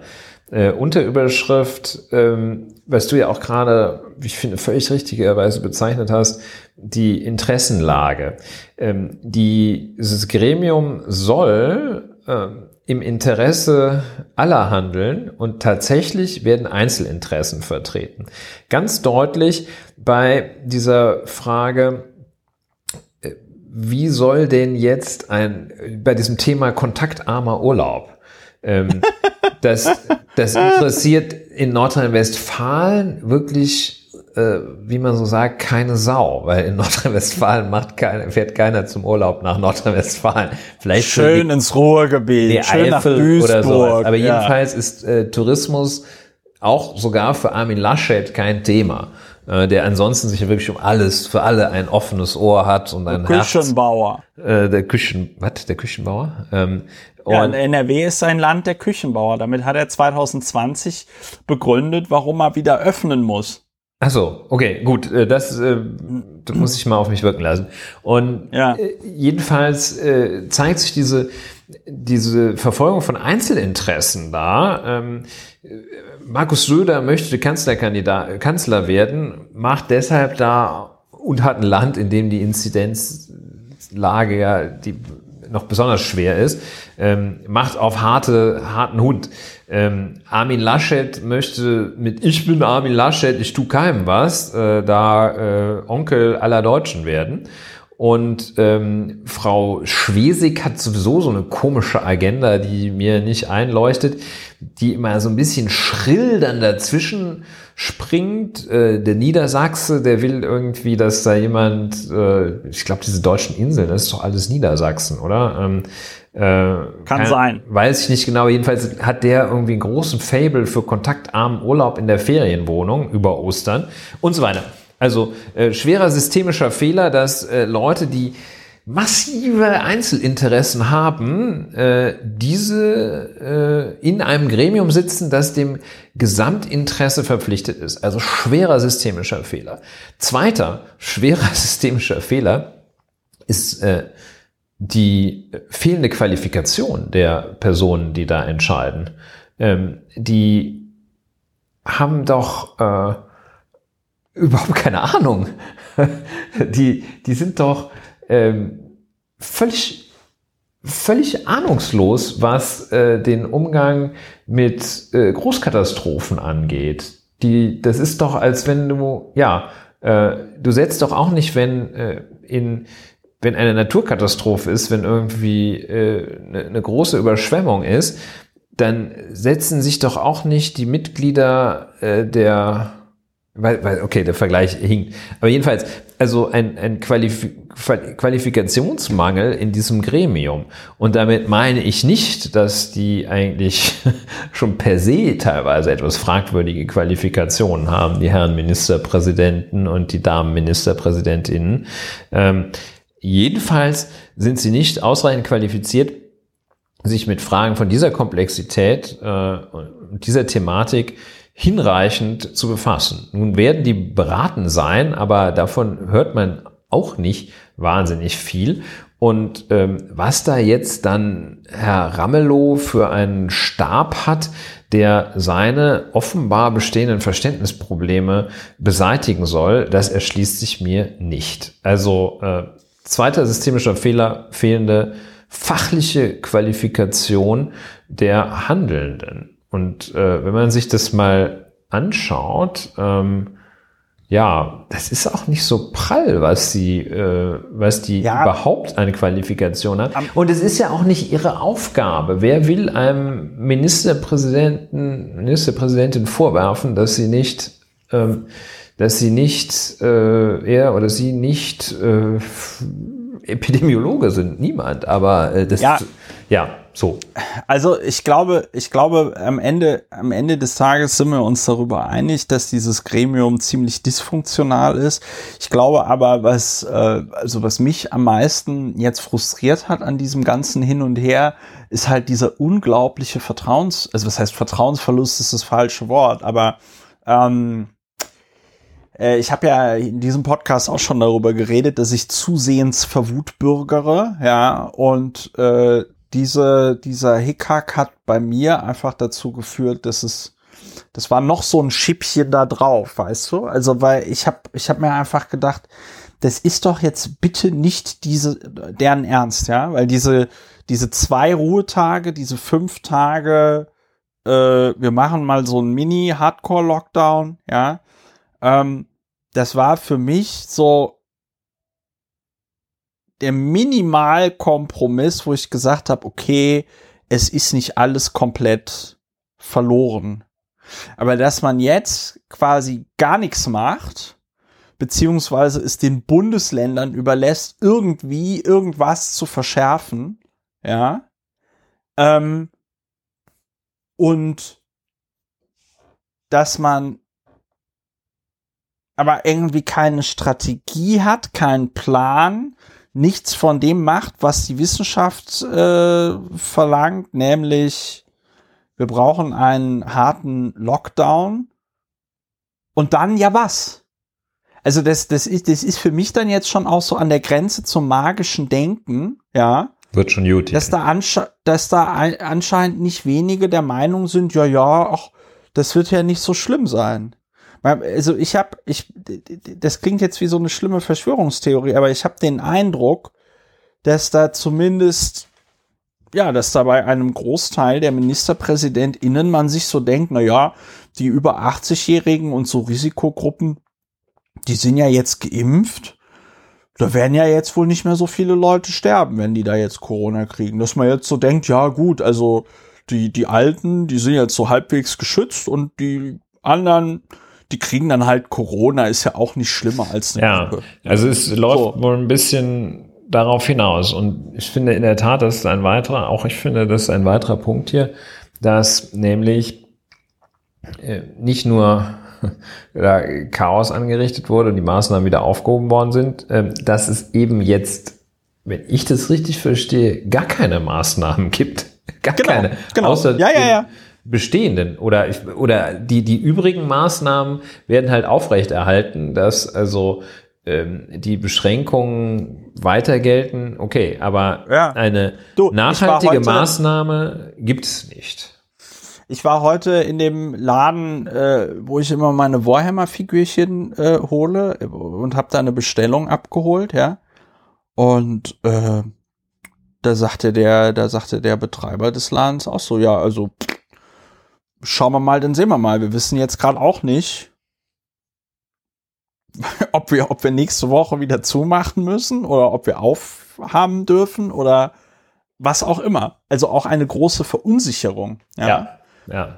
Ähm, und das, das Schlimme daran finde ich, und ich finde, da muss man auch noch mal, da muss man auch noch mal Angela Merkels Entschuldigung ähm, sich anschauen. Mhm. Oder was heißt sich anschauen? Ich will da sprachlich gar nicht so viel. Ne? Sie macht so ein Kotau, sie schmeißt sich in den Dreck und sagt, ja, das ist meine alleinige Verantwortung und so. Äh, das mag vielleicht formal richtig sein, I don't know. Ähm, sie müsste sich, sie müsste sich, das wusste ich auch nicht, sie müsste sich diesen Hassel mit den 16 Bundesländern nicht geben, weil es das Infektionsschutzgesetz anscheinend auch zulässt, wusste ich auch nicht, äh, dass der Bund diese ganzen Maßnahmen an sich zieht. Ja, da kommen das sollten wir vielleicht also, gleich und ich finde, das ist ein, das ist ein ganz wichtiger, ganz zentraler Punkt. Ähm, ich weiß, dass es in der Vergangenheit, da haben wir schon ein paar Mal drüber geredet, ne, dass Angela Merkel immer, wenn sie irgendwas getan hat, dass es dann immer so hieß, oh ja, so eine intelligente Frau und die spielt fünfdimensionales Schach und ihr kann keiner was vormachen. Und ich habe jetzt in dem Zusammenhang mit dieser Ministerpräsidentenkonferenz einfach so gedacht, vielleicht hatte die in der Vergangenheit auch einfach immer nur Glück. Vielleicht ist das gar keine so gute Politikerin, vielleicht hat die einfach immer nur Glück gehabt, dass mit ihrem ewig langen Rauszögern es am Ende dann immer so gefallen ist, wie sie es gerade gebraucht hat, oder wo dann irgendwelche Kommentatoren wieder fünfdimensionales Schach vermutet haben und dann da in das Glück, was sie hatte, halt irgendeine geniale, brillante Strategie hineininterpretiert haben.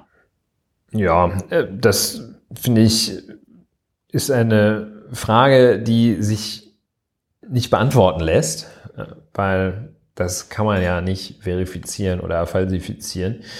Ja. Statistisch gesehen ist es unwahrscheinlich, dass über so viele Jahre jemand einfach immer nur Glück hat, glaube ich.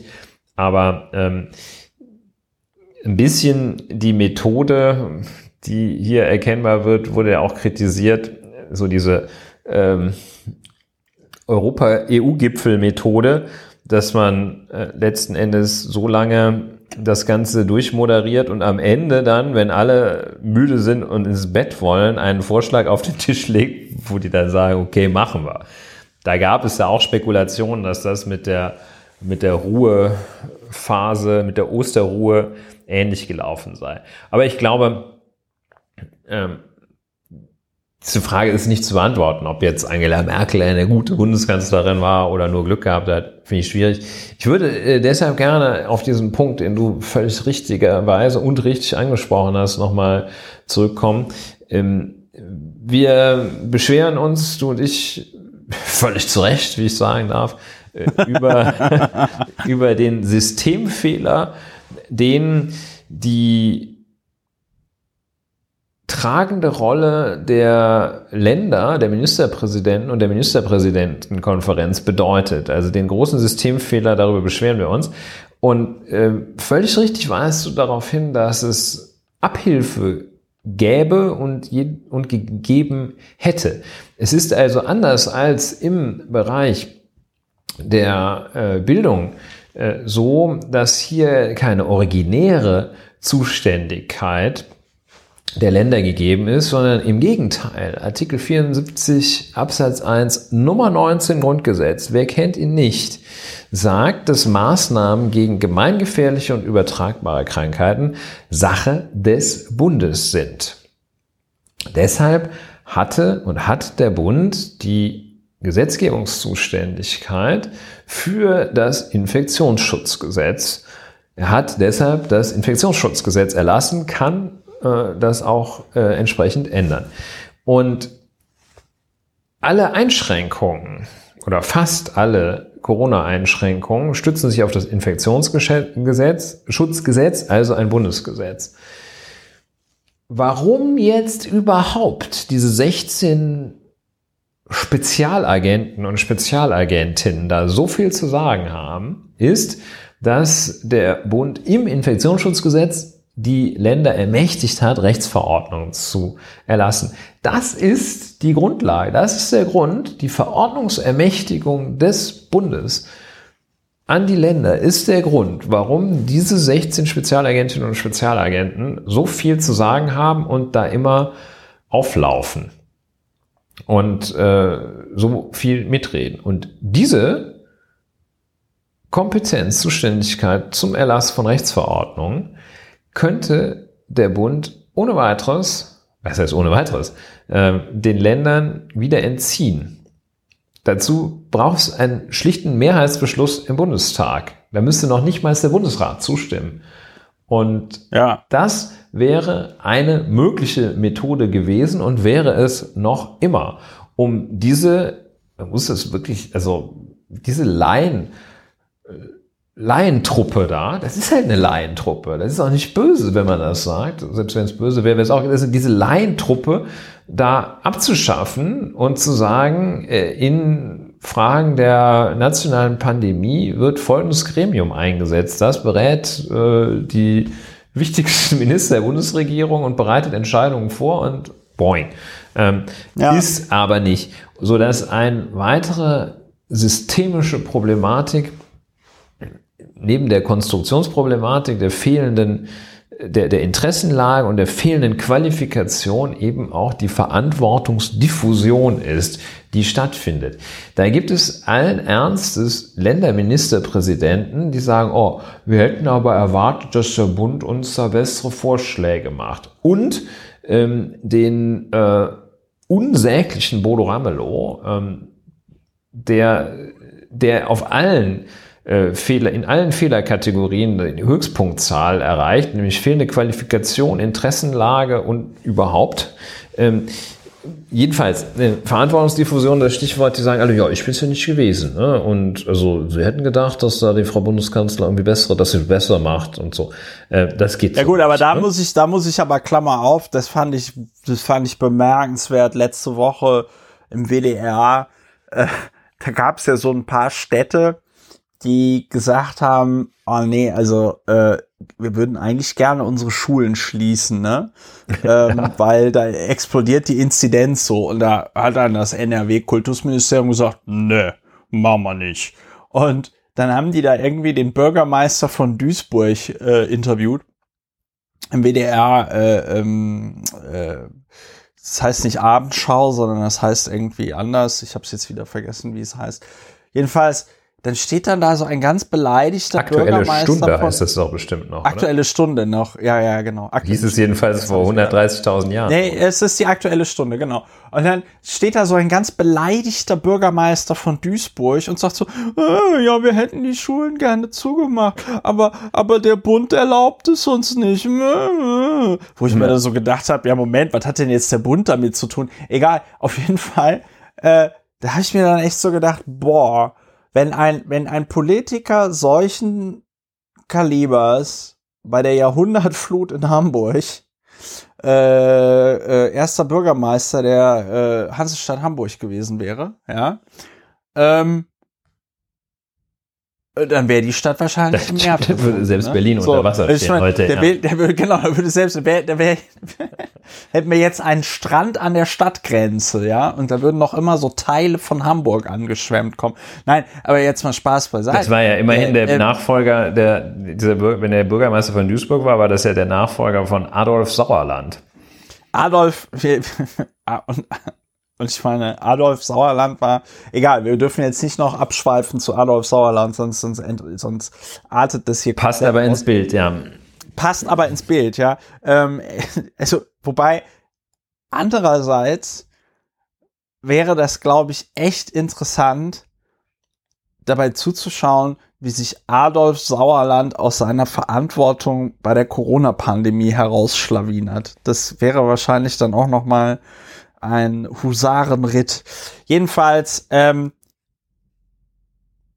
wenn äh, Helmut Schmidt wusste damals, ja, der Einsatz der Bundeswehr im Innern, das ist nicht legal, aber ich weiß auch gleichzeitig, ich habe hier diese Flut.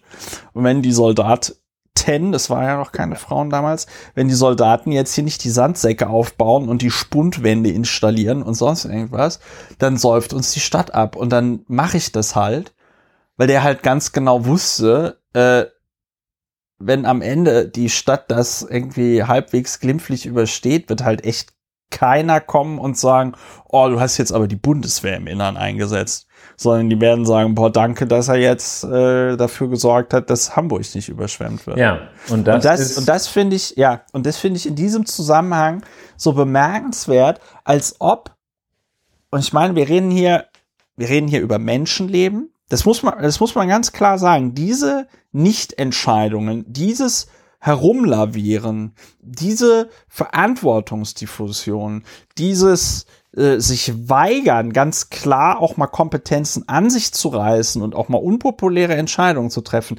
das alles wird Menschenleben kosten. Mhm. Das wird dazu führen, dass diese Pandemie in Deutschland länger dauert, mehr Geld kostet, es zu mehr äh, Insolvenzen kommt, äh, mehr Kneipenbetriebe sonst was kaputt gehen. Äh, äh, die, Okay, die das Aufzählung könnte man- kulturelle ja, mhm. Leben, das kulturelle Leben in diesem Land komplett zum Erliegen kommt mit lauter verzweifelten KünstlerInnen, die nicht mehr wissen, womit sie ihr Geld verdienen sollen. Ganz, ganz viele Dinge. Und das alles, weil diese Dullis nicht einfach mal Genau, die Kehrseite ist da eben, dass man am Ende gar nicht genau sagen kann, wer es denn war. Man wird nur sagen können, es ist schlecht gelaufen. Und das ist ja, eben alle. Ja, nö. Und dann Stichwort heißt es, Verantwortungsdiffusion. Und dann, das und ist dann heißt es wieder dieses schöne, ja, wir werden uns auch sehr viel vergeben müssen. Ne? Es ist jetzt keine Zeit für Schuldzuweisung Ja. und so. Ich, ich kann das jetzt schon wieder hören. Schuldzuweisung baut man ja sowieso vor, indem man nicht die Verantwortung übernimmt. Das ist ja, also Verantwortungsübernahme ist ist ja das Gegenteil von Verantwortungsdiffusion. Und äh, eben auch diese, diese, wir hatten es ja beim letzten Mal, Intellectual Rigid, Rigidity, äh, intellektuelle Rigidität, ähm, die dazu führt, dass man einfach immer nur das Gleiche macht und immer das Gleiche und sagt, ja, bumm, jetzt hier diese Verordnungsermächtigung, sind die Länder zuständig, da müssen wir die wieder an den Tisch holen. Ne? Helge, äh, richte doch mal, hast du die Daten zum Zoom-Account? Äh, und dann muss Helge Braun da dieses Kanzler-Zoom äh, anwerfen und dann kommen wieder die, fast gesagt, Knalltüten und Knalltütinnen, ähm, die es einfach nicht drauf haben. Was nicht verwundert, äh, also äh, die wenigsten haben das drauf, aber manche haben es eben halt doch eben ja, halt aber was man, drauf was man halt schon sagen muss, ist, und da lehne ich mich jetzt an so internationale Gipfeltreffen an, ja, ähm, das ist ja schon so, dass die Politik TM eigentlich weiß, wie man mit solchen Situationen umgeht.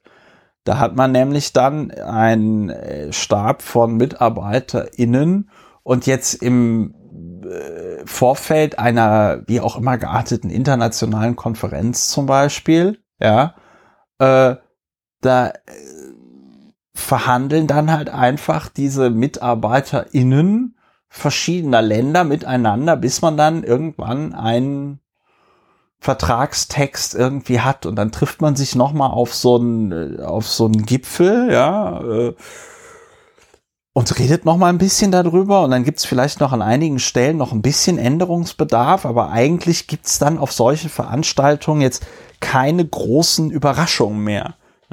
Und diese Absprache der Bundesländer untereinander, diese Koordination findet anscheinend null statt. Und du hast natürlich auch vollkommen recht. Wie soll man da diese kollidierenden Interessen überhaupt miteinander in äh, Einklang bringen? Ja, also ja, wie sollst du, wie soll's, ja, und das ist, ähm, das ist eine sehr unschöne, sehr missliche Situation, die eben dazu führt, dass wir gerade vollkommen ungebremst in die dritte Welle rasen ähm, und auch langfristig, und das muss man sich ja auch vor Augen führen, wir haben die Mutation B117, die zum ersten Mal in Großbritannien festgestellt worden ist, in England.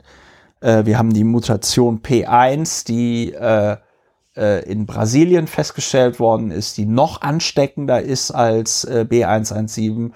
Und so wie wir im Moment die Pandemie fahren, ja, ist es nur eine Frage der Zeit, bis es in Deutschland dann auch eine eigene Mutation irgendwie geben wird, die dann im schlimmsten Fall sogar noch resistent ist gegen ein ähm, gegen einen schon bereits entwickelten Impfstoff. Ja, ja, und man soll das Ganze immer durch Beispiele illustrieren. Äh, deshalb, und weil ich sonst platze, wenn ich nicht noch auf Bodo Ramelow zu sprechen komme, äh, ja. möchte ich da nochmal äh, äh, kurz äh, zeigen, weil der so viele Dinge nochmal eindrucksvoll äh, darstellt, über die wir gesprochen haben. Er hat äh, offenbar im ZDF Morgenmagazin ähm, sich geäußert, unmittelbar nach dem Treffen der MinisterpräsidentInnen mit Frau Merkel, dem virtuellen, und hat da so, wird auf der Webseite des ZDF als sehr emotional beschrieben. Und ähm, er sagt dabei, äh, zu diesem Ruhetagsbeschluss, bevor der noch aufgehoben war, worden war, ähm, sagt, gibt er sich, dass, dass er von diesem Beschluss völlig überrascht worden ist. Und er sagt, bis 23.45 Uhr habe ich überhaupt nicht gewusst, wo die Bundeskanzlerin ist und wo ein Teil der Ministerpräsidenten abgeblieben ist. Ich habe dort sechs Stunden vor dem Bildschirm gesessen und darauf gewartet, dass die Viertelstunde Pause, um die gebeten worden ist, auch mal beendet wird und man, man gesagt bekommt, was eigentlich passiert. Das hat er gesagt. Und ich finde, äh, wenn man das von sich sagen kann auf einer Veranstaltung, die jetzt äh, auf einer Veranstaltung, die sehr, sehr wichtig für Millionen von Menschen ist, wenn man das von sich sagt, dass man sechs Stunden lang da gesessen hat und nicht gewusst hat, worum es geht, äh, was geht und wer es macht, ähm, was eigentlich passiert, dann muss man sich sofort selbst des Amtes entheben. Also, das, da muss man sich wirklich sofort selber vom Platz stellen. So, ja, muss man feststellen, ja, muss es, man, geht, es geht einfach nicht. Ich habe sechs muss man, muss, ja. muss man fairerweise sagen, das würde dann aber auch für so Vögel wie Armin Laschet gelten. Ja, also, weil, weil jemand, der in so einer Konferenz sagt, ja, wir haben irgendwie gedacht, äh, durch den Frühling, durch den warmen Frühling würde das dann schon alles irgendwie, weißt du, seit Wochen, seit Wochen und seit Monaten sagen irgendwie alle ForscherInnen, nee, ihr könnt euch nicht darauf verlassen, dass durch das warme Wetter dieses Virus jetzt irgendwie verschwindet, denn äh, wir haben hier diese Mutationen, die funktionieren nochmal anders, die sind nochmal ansteckender und auch das warme Wetter wird euch nicht vor irgendetwas äh, schützen. Ja. Und dann, ja. und dann sagt Armin Laschet, ja, ja, das konnte ja keiner wissen. Wir hatten ja gedacht, das warme Wetter würde uns da irgendwie, wo ich mir irgendwie so denke, sag mal, also wenn der schon, das verlangt niemand, ich finde, das ist auch ein vollkommen richtiger Hinweis, ne? Also als äh, Ministerpräsident, als Ministerpräsidentin, da hast du den ganzen Tag über auch andere Sachen zu tun, als sich jetzt nur und ausschließlich mit Corona zu beschäftigen, ja.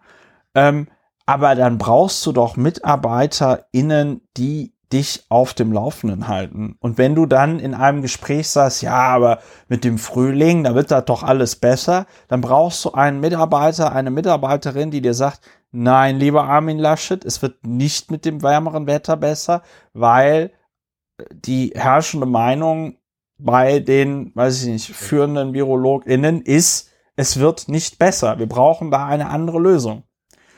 Und ich finde, und das ist, und das ist so ein Armutszeugnis, dass da anscheinend so die Vorstellung herrscht, die Pandemie richtet sich nach dem, was die so über das Virus denken oder was die halt so fühlen oder was die sich so wünschen. Ja, es, es gibt so ja denke, in der Tat die ja. Hoffnung, dass das Virus sich äh, allein durch die Androhung der Osterruhe durchaus beeindruckt zeigen wird. Ja, und da, da bleibe ich, da bleibe ich halt einfach tatsächlich ratlos zurück. Und ähm, ich bin auch, äh, sag ich mal, emotional bin ich in so einer ganz komischen Situation, weil ich echt nicht mehr weiß, was man da jetzt noch machen soll. Ja, als also, erstes äh, Mal muss man jetzt sofort den Ländern die Zuständigkeit entziehen. Aber äh, da regt sich natürlich sofort Widerstand, dass man jetzt dieses böse Thema ähm, Föderalismus ja, vor allem angeht. Angela Merkel, vor allem Angela Merkel wird es sich nicht trauen. Muss man ja mal ganz klar sagen an Ja, Stelle. dazu fehlt ihr jetzt auch in der Tat Kraft und äh, auch Einfluss und äh, Nee, die hat auch keinen Bock da drauf. Das ist jetzt einfach, das ist jetzt Ja, das ja? würde ich unter ja, Kraft subsumieren, aber ähm, Bock, ja, ja nein, whatever. Nein, nein. Die, nein, die hat keinen Bock darauf, als Angela Merkel mit dem Verlauf dieser Pandemie quasi identifizierbar in Zusammenhang gebracht zu werden. Dass es nachher heißt, hier hätte Angela Merkel aber dieses und jenes tun müssen. Ich weiß, das passiert schon so, aber da kann sie dann immer noch sagen, oder können dann andere immer noch sagen, ja, Moment, aber die Länder, die haben ja auch Zuständigkeiten, ne? So.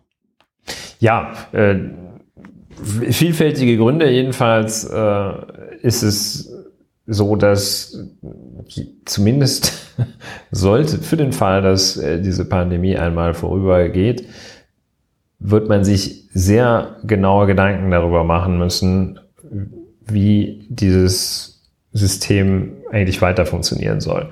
Es gibt ja diese Beobachtung, die wir, glaube ich, auch schon mal äh, zu Genüge hier wiedergegeben haben. Äh, in Normalzeiten funktioniert das ja alles ganz gut hier, ein bisschen nervig, beziehungsweise funktioniert es ausgesprochen gut, kann man ja nichts gegen sagen. Ähm, aber in schwierigen Zeiten, in denen die intellektuelle Rigidität aufgelöst werden muss äh, und man einfach Maßnahmen ergreifen muss, die außerhalb des des üblichen Denkens liegen, da funktioniert es halt nicht. Ja. Ja, und eine Ministerpräsidentenkonferenz sicherlich recht wirksames Mittel, um die Schulferien abzustimmen untereinander, ja. damit nicht ganz Deutschland am selben Tag in den Urlaub aufbricht und nach Mallorca nach Mallorca ähm, und über den Brenner schraddeln will. Äh, dafür ist und soll auch zukünftig die Ministerpräsidentin-Konferenz zuständig und äh, ja zuständig sein aber wenn es wirklich wichtig wird, dann vielleicht doch nochmal überdenken, ob das nicht vielleicht anders, ob das nicht anders geht. Ja, ähm, so sei es, würde ich sagen. Ja, ich finde das, ich finde das gerade hochgradig unbefriedigend, muss ich nochmal ganz ehrlich sagen. Aber ich bin auch schon, vielleicht ist das auch schon das Anzeichen einer Depression oder so, ich weiß es nicht. Ich kann mich nicht mal mehr drüber richtig aufregen. Äh, weil, also ja. Ich meine, jeder, jeder, weiß ich jeder Katastrophenfilm, jeder Science-Fiction-Film erweckt halt immer den Eindruck einer, zumindest im angesichts der größten Katastrophe handelnden ähm, Politik, wo dann Geld keine Rolle mehr spielt, ja, und wo man dann sagt, okay, wir machen das jetzt möglich, wir bauen jetzt ein weiß ich nicht, Raumschiff zum Mittelpunkt der Erde, um da Atombomben zu explodieren zu lassen, ja, weil das ist, das löst unser Problem, was wir gerade haben. Und ähm, ich bin einfach froh, dass jetzt nicht noch irgendwo ein Atomkraftwerk explodiert oder so, ja. Oder ein riesengroßer Meteorit auf die Erde äh, äh fällt oder irgendwas, wo man noch entschiedener und noch schneller handeln müsste. Ähm, man kriegt das mit den Maßnahmen gegen die Pandemie, also gegen die Ausbreitung des Virus nicht hin. Gleichzeitig kriegen wir es nicht hin mit dem Impfen. Ja. Ähm, und ja, wir haben ja einige Ursachen dafür identifiziert. Und ja, hoffen, also dass das institutionell umgesetzt wird. Das fordern, ja, ich denke fordern auch, dass wenn, wenn Angela Merkel diese Folge hört, wird sie natürlich sofort sagen, du pass auf, wir ziehen jetzt. Dann nimmt sie ihre letzte Artikel, Kraft zusammen. Artikel 74 Grundgesetz, wir entziehen den äh, Ländern die Verordnungskompetenz äh, im Infektionsschutzgesetz und dann äh, kümmern wir uns und kümmern wir uns um den ganzen Bums. Und ich glaube, dass die Väter und die, ich glaube, zwei oder drei Mütter des Grundgesetzes äh, die haben sich tatsächlich was dabei gedacht, dass der Bund die, äh, die Kompetenzen haben soll bei solchen Seuchen und so. Äh, ja, ich glaube, dass, das ist, dass äh, damals auch die Seuchenerfahrung noch deutlich realer war ähm, als heutzutage. Ne? Ja, diese Kompetenzverteilung des Grundgesetzes, die ist ja in der Tat nicht willkürlich, sondern sie folgt sachlichen Erwägungen. Das ist bei manchen Dingen ja evident und äh, auch und gerade bei der Bekämpfung äh, von Pandemien ist es aus der Natur der Sache äh, ergibt sich ja die Zuständigkeit bereits, denn äh, die Pandemie macht ja vor Ländergrenzen, also vor Bundesländergrenzen, nicht Halt. Deshalb heißt sie ja Pandemie. Und weil sie ja überall ist. Ach nee. Und ähm, ja, das ist eine, eine sinnvolle, eine sinnvolle Kompetenzverteilung.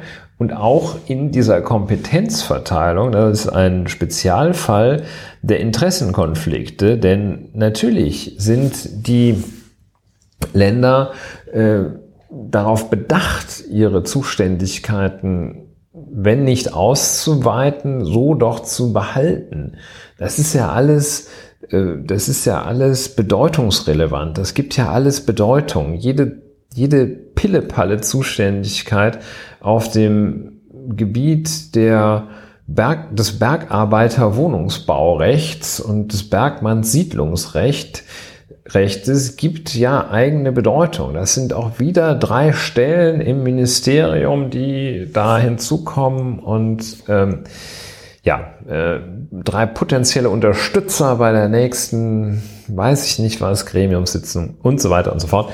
Jedenfalls äh, ist das schon, ja, das ist schon sehr misslich, um es mal kurz zusammenzufassen. Es ist sehr, sehr misslich. Es ist wirklich sehr. Ja, wir, wir haben den Weg aufgezeichnet. Ja, 74 Absatz 1 Nummer 19 Zack. An uns wird's nicht liegen. Also an uns, an uns wird's am Ende nicht gelegen haben, wenn wir dann alle an Corona oder einer Corona-Mutation gestorben sind. Ja. Ja, schön. Wir müssen uns jetzt nur noch überlegen, welche der Ministerpräsidenten du und ich ersetzen. Ich möchte Bodo Ramelow ersetzen.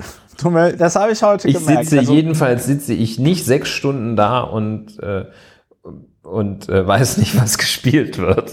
Ja, der arme Bodo Ramelow, den haben sie halt ganz, dem haben sie ganz übel mitgespielt. Das ist wie früher auf dem Spielplatz. Dann, dann sagen die, wir gehen mal, wir machen eine Viertelstunde Pause. Und nach, ja, nach fünf, genau. dreiviertel Stunden ist immer noch keiner da. Und nach, und nach einer Woche stellt sich raus, die sind ohne ihn nach Mallorca geflogen. Ja. Und haben sich da schön gut gehen lassen. Ja, mit dem Maskengeld. So, ähm, mit dem Maskengeld. So, wir müssen, wir drehen uns so ein bisschen im Kreis in unserer, also in Ma, ich bin auf jeden Fall, ich bin Depri, das muss ich ganz klar sagen. Das ist, mir macht es keinen Spaß mehr. Mir macht es auch keinen Spaß mehr, da jede Woche drüber zu reden und immer,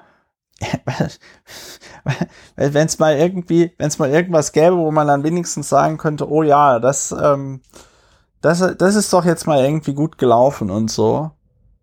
Aber es passiert halt nicht. Es passiert halt nicht ja, wir warten ab und hoffen weiter, dass es äh, auch mal was gibt, was richtig Spaß macht.